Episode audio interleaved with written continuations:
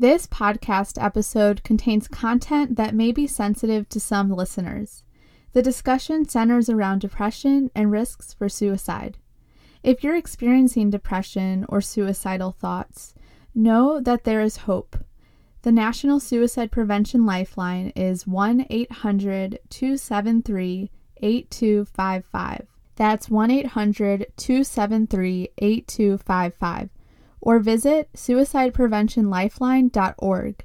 In the show notes, you'll find links to the American Veterinary Medical Association's well-being page, TVMA's wellness page, and other relevant resources. You know, when I was at my worst, I felt broken. You know, I felt like, why can't I be happy? From the Texas Veterinary Medical Association in Austin, Texas, this is Veterinary Vitals, a show that features open and honest conversations with veterinary professionals. I'm your host, Dina Goldstein, Media Coordinator for TVMA. We have two guests on the show today. One is a returning guest, and one is new. Meet Dr. Jen Brandt. She is a social worker and the Director of Wellbeing, Diversity, and Inclusion Initiatives for the American Veterinary Medical Association. She is joined by a familiar voice, Dr. William McCauley. He appeared on the 14th episode of Veterinary Vitals. He spoke about the importance of recent graduates getting involved in organized veterinary medicine. What he speaks about in this episode is quite different. He goes beyond the surface and shares a very personal story. He hopes that by telling his story, he'll be able to help others in the veterinary medicine profession, those who are going through something similar to what he endured. He also simply wants to acknowledge that suicide is a problem in the profession, and Dr. Brandt, she uses her social work background to shed some light on his story and offer guidance to listeners. But before you hear from Dr. McCauley, let me properly introduce him. He was born in Tyler, Texas, attended Texas A&M University for undergraduate studies, business school, and veterinary school. He now works at the Animal Health Institute as the director of the Veterinary Biologics section in Washington, D.C. He serves as the go between for companies that make animal vaccines and the branch of the USDA that regulates them. Prior to this role, he practiced veterinary medicine in Dallas for five years, hopping from clinic to clinic. During that time, he was suffering inside. But his feelings didn't just emerge overnight. This is when they began. I guess, you know, kind of start at graduation, um, you know, after getting through vet school and, you know, you think, oh, good, the hard part's behind me. I went out and uh, did a small animal rotating internship in Charlotte, North Carolina uh, at a big hospital group out there. Did uh, the year of that and then eventually moved back to Dallas and practiced for uh, about four more years. So did about five years total in clinical practice. Um, and it was rewarding in the way that people talk about. You know, it's always fun to get to uh, deliver a litter of puppies and do that surgery that you just nail, and the client is so happy and the animal goes home fine. But there, I noticed more and more, kind of as I practiced for longer, um, that I didn't really get the the intrinsic rewards that I needed to, uh, I guess, to stay in clinical practice and it kind of manifested with me. Um, it, it built over years and really manifested in uh, in depression. Um, and I don't know how much one played into the other, whether it was my uh, clinical depression that really affected my ability to thrive in the clinical environment, or if it's the other way around. But whatever happened, um, I kind of went lower and lower down that uh, you know down that staircase and uh, got to a, a very dark point. Um, I came very close to committing suicide back when I was in Dallas. Um, you know, I don't need to get into the details here, but suffice to say, it was a, real low moment for me, um, a real low point. But it was also a turning point. You know, it, it made it clear that I had to change something. I had to make a big change in my life because even though I had, I guess, what you'd call the the outward appearance of success and happiness, you know, I'm a veterinarian with a good job, and you know, I own my house and a car, and I have you know great pets and all that and a great family life but it was just um, it wasn't it wasn't enough for me. It wasn't enough to really get me past that point and i slipped deeper and deeper down into that um, depressive hole. Um, and so i hope today to kind of discuss what happened to me and let other people kind of identify if they're in that same point, if they're in that same spiral, um, because if you don't get anything from today's episode, please get this. You can come out the other side from something like that. You can have that close brush with suicide and you just be at the bottom, at the pits, and you lose your job, and it seems like everything is going out the window. But I don't know. I, I think I don't know. America loves a comeback story. You know, we're kind of in the beginning of our own comeback story right now. There's a lot of stuff that's changing um, in our, our nation and our world right now. But if there's one thing we've proven, um, it's that tenacity and dedication and a little bit of patience will bring you through some very dark times. And I, I like to think that I'm kind of living proof of that. And so, would you say that's why you were motivated to tell your story to encourage people that they can come out from the other side and overcome mental struggles? Yeah, because, you know, when I was, again, when I was at my worst, I felt, I guess the word is broken. You know, I felt like, why can't I be happy? Why can't I be satisfied with the station I am in life with these all this stuff that many people don't get the chance to do? You know, not everybody who wants to go to vet school and become a veterinarian gets that chance. But it's just, you know, it, it took a while for me, I guess, to um, give myself permission to not feel broken that I was that way. And then I could look at it from a more objective stance and say, oh, you're not happy over here doing this. There's a thousand opportunities this way why not try one of those? And once i gave myself that permission i guess to to change up so much about my life everything became a lot more uh, clear i guess. I had a, a, plan forward. And that was one of the best things was to have to be working on something to be working on a plan forward a way to improve uh, my job my my mental health uh, you know, everything about my life to have that way um, clarified for me. It was it was kind of a, a eureka moment. It really was. Mm it's nice to have a vision for your life or you know something to look forward to. Yeah. Okay. So i'm also joined here by dr jennifer brandt. Um, would you like to tell us a little bit about yourself dr brandt? Sure. My name is Jen Brandt, and I'm the Director of Wellbeing, Diversity, and Inclusion Initiatives for the AVMA. My background is all in social work, so um, mostly clinical social work as well as research and education uh, initially started my career in human uh, medicine in human hospitals, working with healthcare teams and providing individual clinical services. And hard to believe for me, but 23 years ago, I joined the world of veterinary medicine. And so that has been my focus for the last couple of decades. So, the next question I have for both of you um, so, Dr. Brandt, you can go first is um, from Dr. McCauley's story, uh, what do you think people can learn from it? There are so many things. I think, in some ways, if I were to show people uh, what you can learn in the process of therapy, it would be a lot of the things that Dr. McCauley has already talked about. Um, and some things uh, he and I had uh, had a chance to talk separately before this, and and some of the things that he shared too that he recognized that there had been this theme of isolation um, starting very early on. And part of that possibly fueled by this belief that, you know, I've I've said I'm going to do clinical private practice. That's that's my career path, and that's what I have to do. And so somehow, if I'm not happy with that, I'm a failure. And if I leave that, I'm a failure. And um, how much that belief system might have kept him uh, frozen in place for a period of time I think many, though, people will experience potentially a point of pain or suffering where um, the ability or the need to go ahead and try something different, as scary and as overwhelming as that might be, beats the alternative of feeling like you're just out of hope. And so, uh, what he had the capacity to do and he described so well is that ability to step back a little bit and and question what he was telling himself. Like does it is, is there really any scientific evidence that if i don't do clinical practice and choose to do something else is there any evidence that that's failure? Well no you know not at all. There's no hard evidence of that. Um, there was also no scientific evidence that he was broken there was a sign to say that what he had expected private practice to be and what he needed for that role to be was not a match and uh, he's a person who was able to find that match for him. So I, I think a lot of, of, wisdom and hope that can be taken from his words. And Dr. McCauley, what do you think uh, people can learn from your story?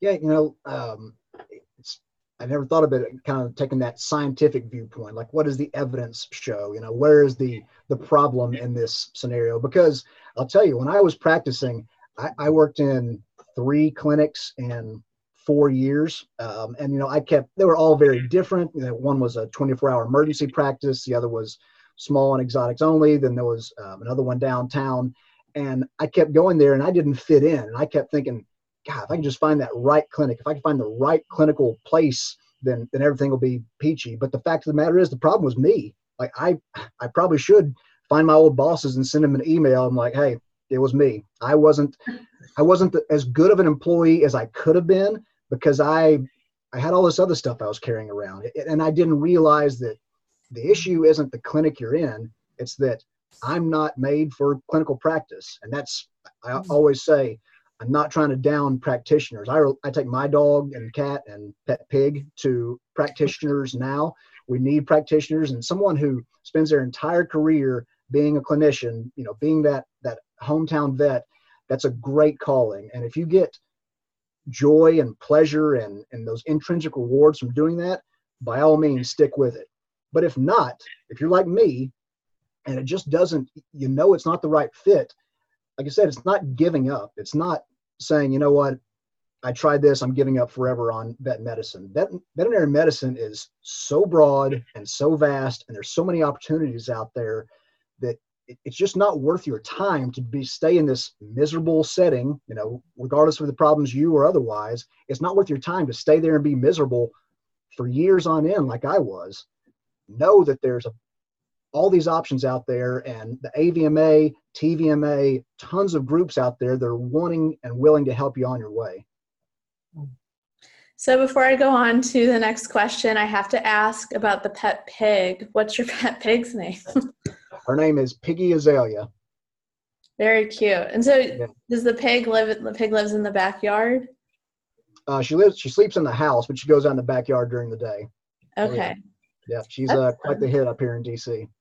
Yeah, I bet. Um, and what's interesting, you were saying that it'd be nice if you could tell your former employees, hey, it's me. Well, on this podcast episode, maybe they can listen to it and get your full story.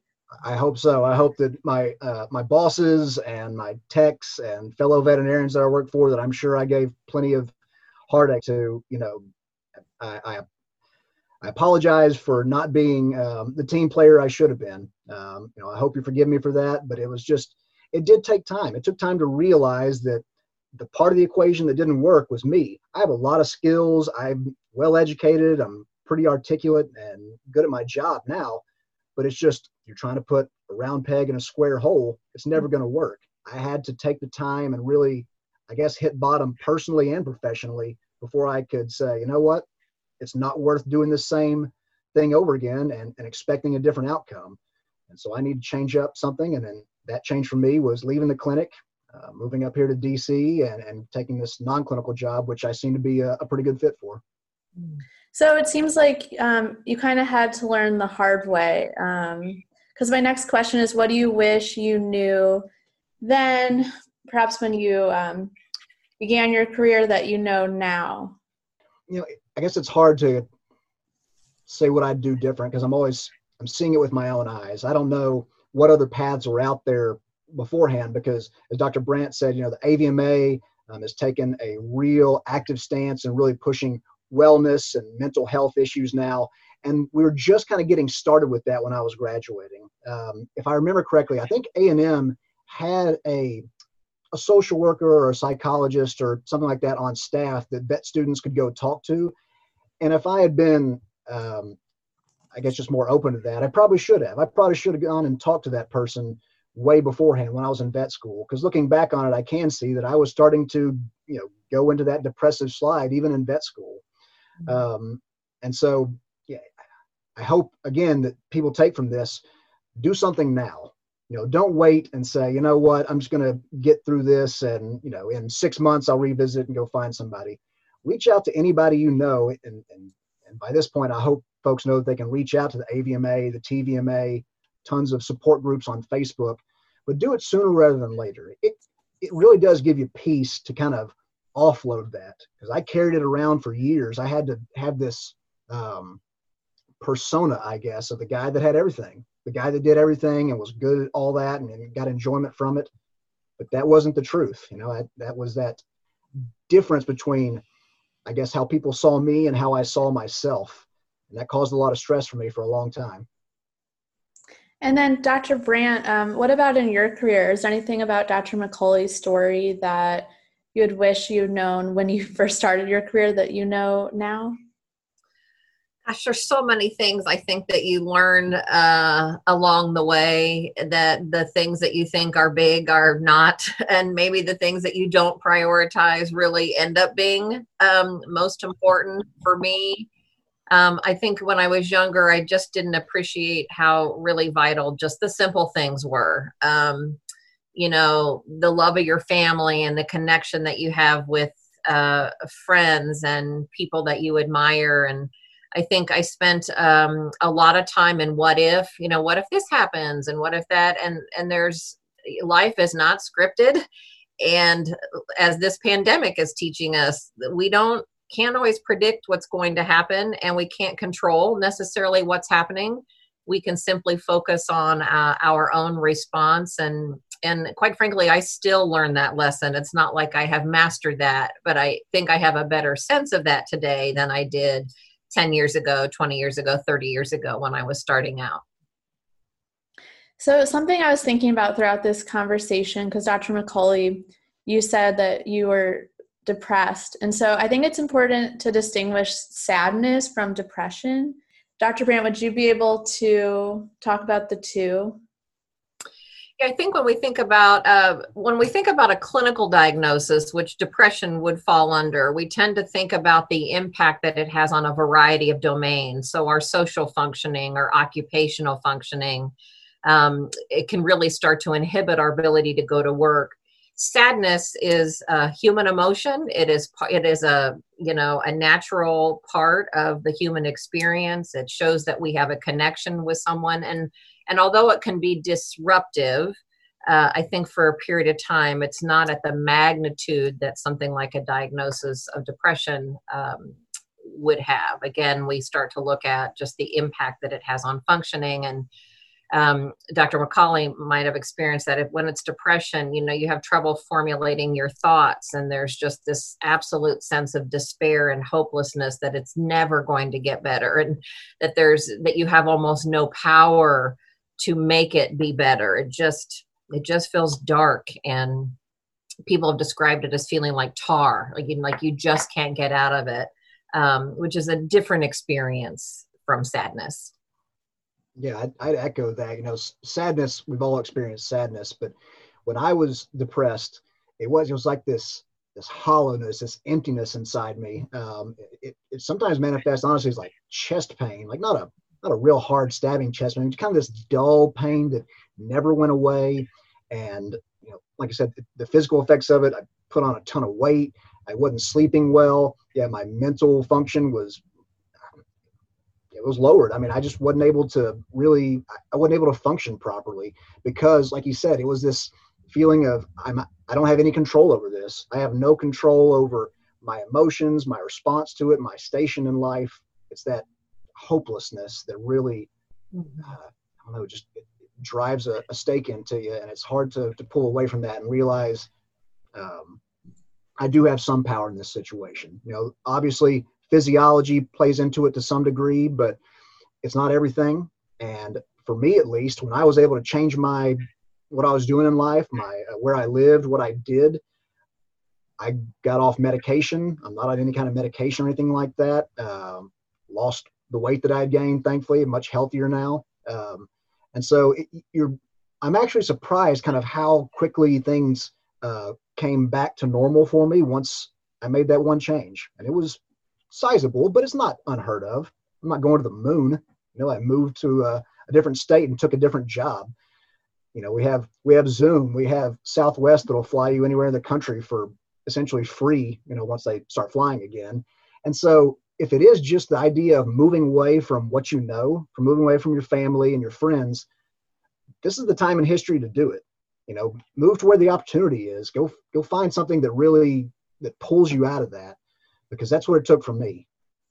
Dr. Brandt, if someone like Dr. McCauley came to you with the thoughts he was having, the belief system he was having where he was considering suicide, what would what would you say to him or her? I think anytime someone presents as suicidal, that becomes, you know, in terms of triage, that becomes your top priority. So asking the questions of, are you thinking of harming yourself or dying by suicide? Do you have a plan? Do you have access to the means? Um, so that would be a first priority. And and then, uh, provided that they are safe, then it really begins the work of tell me more about yourself. And um, like like Dr. McCauley has shared, it would be about exploring that belief system that he had so if, if he said something like i feel trapped and you know i can't if he would say i can't leave i can't leave my job tell me more about that um, so that i know specifically what it means that i can't leave because as a part of that process you start just therapy is often just really about peeling the layers of the onion, you know, digging a little deeper. And so we would probably pretty quickly learn that for him, leaving meant failure. And so um, it would be just introducing the idea of what if leaving didn't mean that? Or can you imagine a time when somebody might leave a job and it doesn't mean it's failure? Um, because for some people to imagine somebody else doing it is maybe a safer, easier place to connect. And then can you apply that now to you? So if somebody else could leave a job and it didn't mean failure, in fact, it might have been a really smart move that they made and they're doing really well ah, can you imagine what that might be for you? Um, and the process of that is is obviously providing support and this glimmer of hope when maybe there doesn't feel like any to just start imagining that life can be good and can be okay again. Yeah. I definitely don't want to paint, you know, a super rosy picture like there's never any bad days. Of course, there's still plenty of days where the job frustrates me and I got to, you know, do a thousand different things and being pulled in a thousand different directions. But I, I guess, um, yeah, that perspective of knowing that, you know, tomorrow's another day and I'll have another shot at getting all this stuff done and nothing I did today can't be undone tomorrow.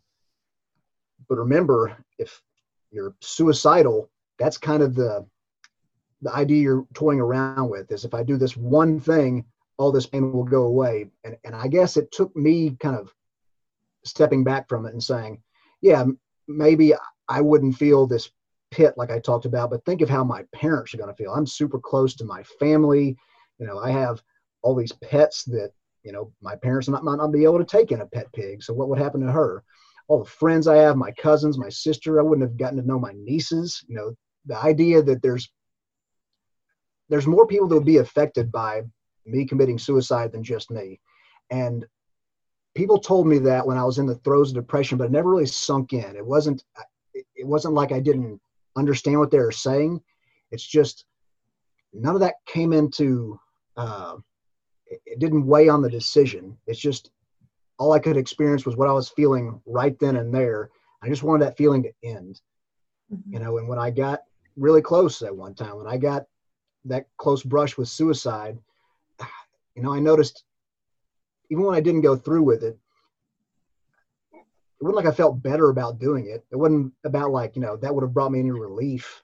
You know, I, I, I guess that's when I started to say, you know, this isn't the only way forward. This isn't the only way to end this this pain you're feeling or this depressive state you're in. Try every other avenue and and find out which one works. You'll find out which one works for you. If this job hadn't have worked up here in DC, there's another one I could have gone to and there still is. And I think that realization that there's multiple paths to go forward from kind of gave me freedom to try one of them. And I got lucky, and the, the first one I tried was perfect. You were actually in an article um, where you told your story. And if I recall, I feel like it said something about how you were looking at one of your animals and that made a difference in your decision. Yeah, so they were they were there. Um, I was around the animals when uh, you know when this episode was going on. Um, and yeah, that definitely played in my played into my decision not to go through with it. Um, you know, we can argue all day long about, you know, did they know what I was doing? Did they have a sense for how depressed I was? And, and maybe they did, maybe they didn't. But I know that I treat them very well, and I don't know if they would have the same quality of life if I wasn't here. Um, and I, I'd miss out on a lot of joy from them. You know, that's the thing. That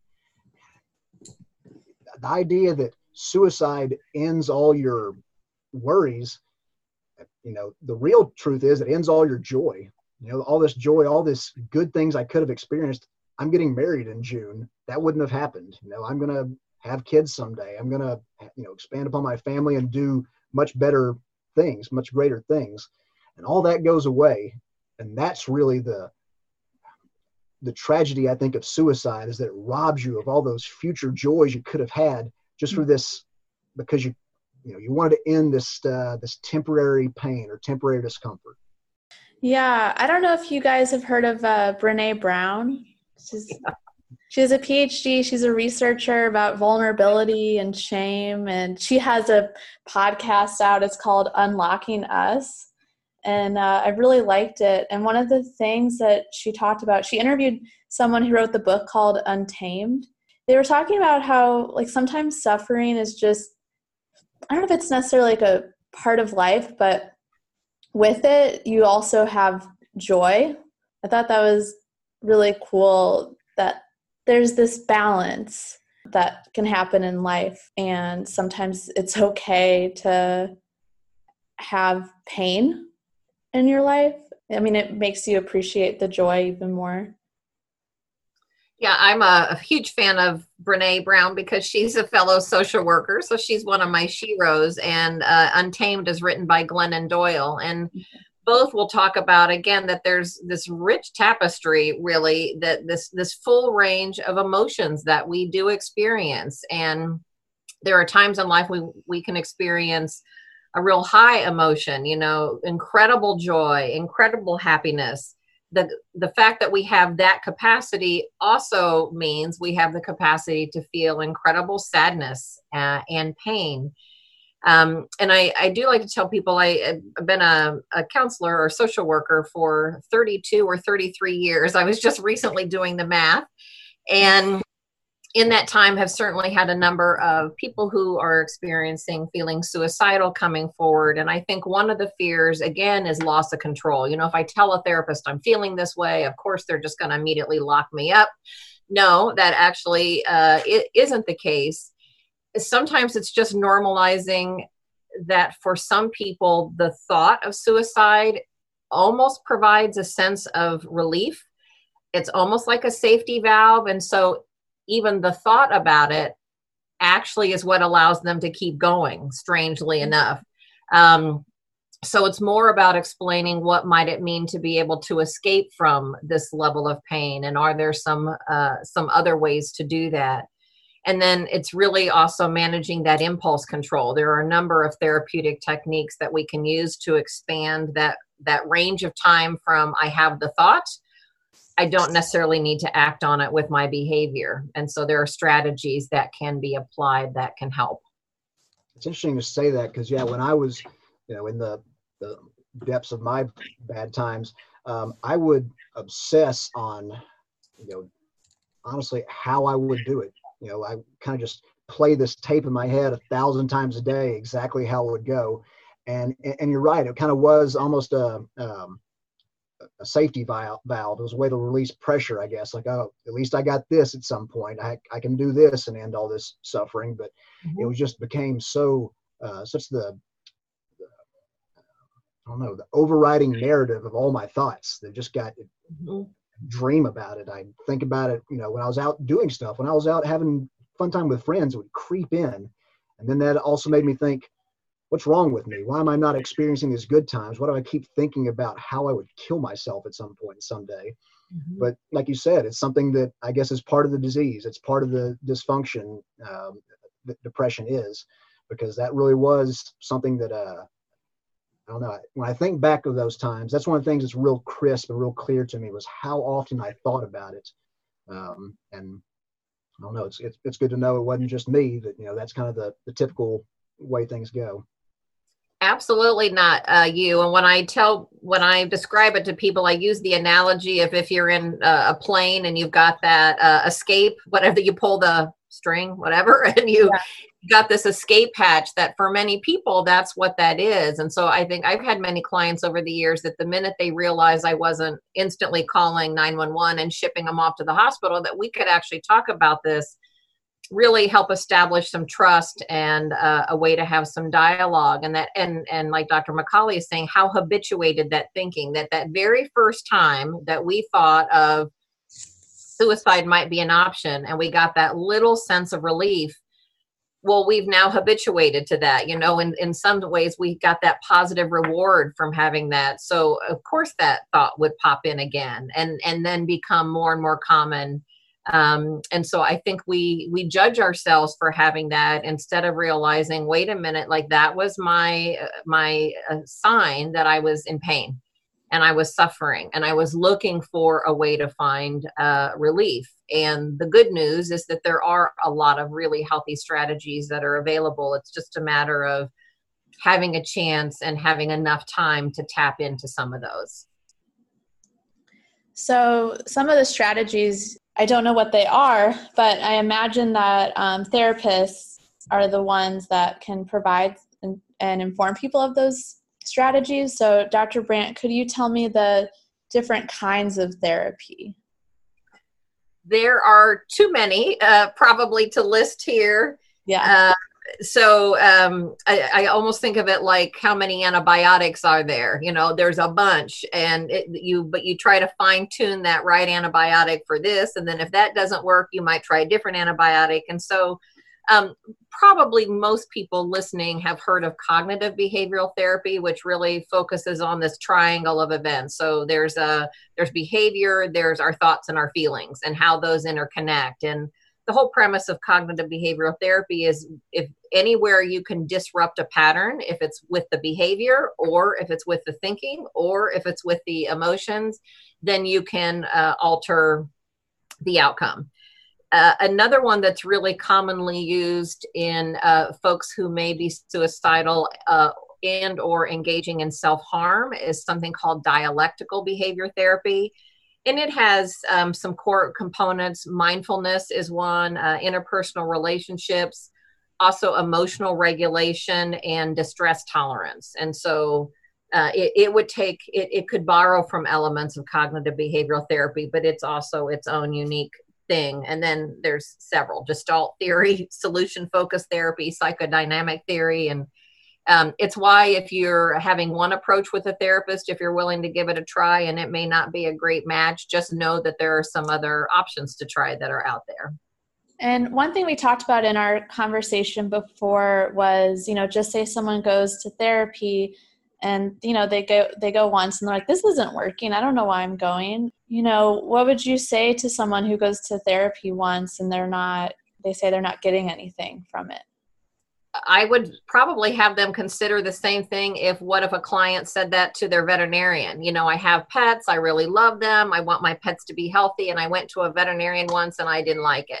So I'm, I'm not going back again. You know, and then they might say, well, I could read a book or I could talk to a friend about it. And likely the veterinarian's going to be saying, hey, you know, would you be willing to try again? Because there's things that we know and there are things that we can offer that really can help you maximize your pet's well-being and so therapy is the same thing it's not going to be a match um, with everybody you meet that's again part of the human experience and so part of it would be if you go once and have that experience it may be what did I learn about that? Do I know something more now about myself or what I might really be looking for? And so the next person you see, you might ask for more about that. Um, or if, let's say, you've been to more uh, and you realize the, the therapists are saying the same kind of thing and you don't want to hear it, there might need to be some ownership that it may be less about the therapist and more about your capacity or your ability to take in some of the information that you're hearing. And so I've I've seen a therapist, and I can say one thing is I remember trying to find a therapist, and right away I was like, this therapist isn't for me. Um, and I think it's important to find the right one. And and the one thing I did learn about therapy is, um, you know, I'll go into a session and I'll think a certain way, and the therapist will say something and give me a, a broader perspective, kind of like a bird's eye view of what's going on in my life. Something that I wouldn't get from a friend or family member. It kind of shifts my mindset a little bit. And uh, I think that's very powerful. So, you two have anything to share about the power of therapy? I I've not uh, done therapy, um, so which is uh, you know probably the reason why it took me so long to uh, to realize what was going on and find a way out. Um, if I had known what it would take, like what mental blocks I needed to get past, you know, back before I got past them, um, there's no doubt that a therapist could have helped me, I guess, figure that out sooner. Um, thankfully, I was, I don't know, I guess I, I found the option that worked, which was changing career pet plans and location and all that. Um, and that's what worked for me because a lot of my, uh, I guess, issues and sadness and depression was driven by, again, that mismatch for what I saw myself being at work or in my professional life and what I was experiencing. Um, the fact that I wasn't getting those intrinsic rewards. Um, like Dr. Brandt said, you know, I like what you said. Can you imagine someone um, switching gears? Can you imagine someone leaving the clinic and not being seen as a failure and finding happiness somewhere else? Because if she had said that, I could say, yeah, I know a lot of people like that. I know tons of veterinarians who've done that exact thing and then it's not a short jump for me to say oh i can do that too. I can do that same thing. Um, so it took me longer to get there but thankfully i, I eventually did. Yeah i'm of a mindset that uh, anybody we can all benefit from a neutral third party um, right? A, a key difference between a friend or family member or a therapist is that i'm not personally invested in the choices that someone makes. I'm not disappointed because they choose a or b um, it's my it's my role to simply help that person explore that process. And because i'm not as personally invested i don't know the person and i don't have um, it, it's not a personal impact on me if they choose a or b. I i'm i have the luxury of being able to see patterns of behavior and how that might be playing out and pointing that out when you're the one living the pattern, it's very hard to see because you may have had that pattern for 20 years. But when you're telling the story to somebody else for the first time, they have these fresh eyes. Um, so that can help. And then I think of almost anything I've ever done. Uh, you know, in sports, uh, uh, having a coach was handy. When you um, join a new organization, having somebody who mentors you and gives you just the you know the inside scoop that you might not know uh, uh, learn otherwise really. So therapy really is that concept of having some maybe some inside knowledge and and some insight to discover information that you may not otherwise. So i think we would all we can all benefit from it. And i know that um, it's important for therapists to also get therapy. I have a few social worker friends Yes, uh, and I would say it's uh, it's interesting because as a therapist, then you will then you know the names, the list of the people who are the therapists for the therapist, and I think I can't imagine what their job is like uh, because we already you know think we've got it all figured out, and we're already rationalizing or diagnosing ourselves, and um, I think again the same thing in veterinary medicine. Yes, you can maybe treat your own animal, but there's probably some wisdom into having somebody else weigh in and have their opinion because there's just that little bit of disconnect from it even if you medically understand what's going on. And so uh, therapy is the same way. And i my, my life would not be what it is without um, just the wisdom and the experience. And i'd say the tough love that came from therapy like a friend may not really tell you what's up a therapist will um, and so I think of some of the lessons that I've learned were probably the most difficult to hear at the time. And yet when I heard them, it was also that light bulb moment of, uh, okay, all of a sudden, a lot of things make sense now. And now I have a clear path for where I can go from here.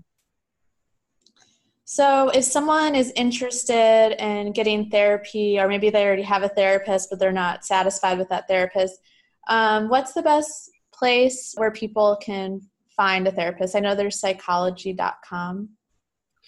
Yes, I think it might be psychologytoday.com. Don't quote me on that. But so you can go look by zip code. I think for many people that can be overwhelming. So a lot of people may start with just their insurance provider but then you're going to get this list of maybe a hundred names and somebody's a psychologist somebody's a psychiatrist somebody's a counselor somebody's a social worker. Who the heck are these people? Who's even seeing um, anybody who might be accepting new clients who takes your insurance? So that that is a possibility to do that. Another one is the psychologytoday.com where you can search by zip code. Uh, I encourage people to find out from your friends, like who are they seeing and who do they who, who do they like, because that might you might find that already that's a really good fit for you or who didn't you like and why and that might be helpful information uh, for the person. So those are some good starting points. So anything else you two feel like you didn't have a chance to say um, about mental health suicide veterinary medicine if there is any sort of overlap with that um, or anything about your story, anything you feel like you didn't get a chance to share? Well, I do think that um, you know the veterinary profession has started to realize just what a risk depression and suicide is. Um, I think it maybe it took us a while to get to there, but we've we're clear in that it is a problem, that it's over uh, represented in our profession, and we're going to have to be the ones to do something about it. According to a CDC study titled Suicide among veterinarians in the United States from 1979 through 2015, male and female veterinarians have a higher likelihood of dying from suicide compared with the general population. This has been an issue in veterinary medicine for decades now. The Journal of the American Veterinary Medical Association published this study in January 2019. It's important to note that veterinary medicine isn't the only profession that faces challenges with suicide. Other professions do as well.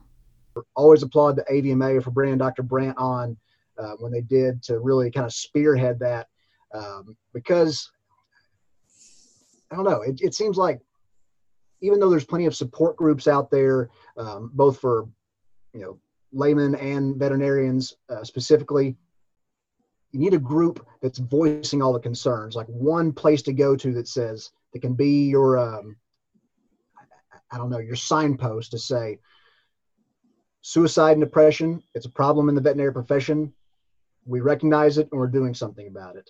And I think that takes away a lot of stigma, honestly, when the biggest name in vet med, which I kind of view the AVMA is, um, says that. We don't try to hide it. We don't try to minimize it. We don't try to say, oh, it's a problem over here, but not for the majority of folks. You know, the, the, the young vets that I've talked to, a lot of uh, the more seasoned vets that I've talked to, it's not a, a generation or a gender thing. It's it's a it's not even a veterinarian thing, honestly. But that's where that's my community. You know, this is my professional community, and so I feel like um, I have a uh, more of an obligation to try to help uh, people talk about this and try to fix this problem. You know, our profession has all kinds of stuff, all kinds of issues we need to address, from student debt to antimicrobial resistance to obviously COVID right now. But again, I think people like a comeback story. And if veterinary medicine, if our veterinary profession says, you know what, we recognized where there was a problem and we've sought solutions to it and we were able to to fix it. You know, we were able to obviously we're not going to be able to keep everybody from getting depressed and probably committing suicide, but we can do a lot. We can make a big dent in this, and I think that's the success we should be driving for. And I think it is. Podcasts like this, the discussions we're having here, people can listen in and say, "Oh, I, I kind of experienced that before. What he's talking about, I." And you know, take into what Dr. Brandt said and say, "Oh, I can visualize somebody coming out the other side of that and being considered success." This is where it starts. This, these kind of conversations.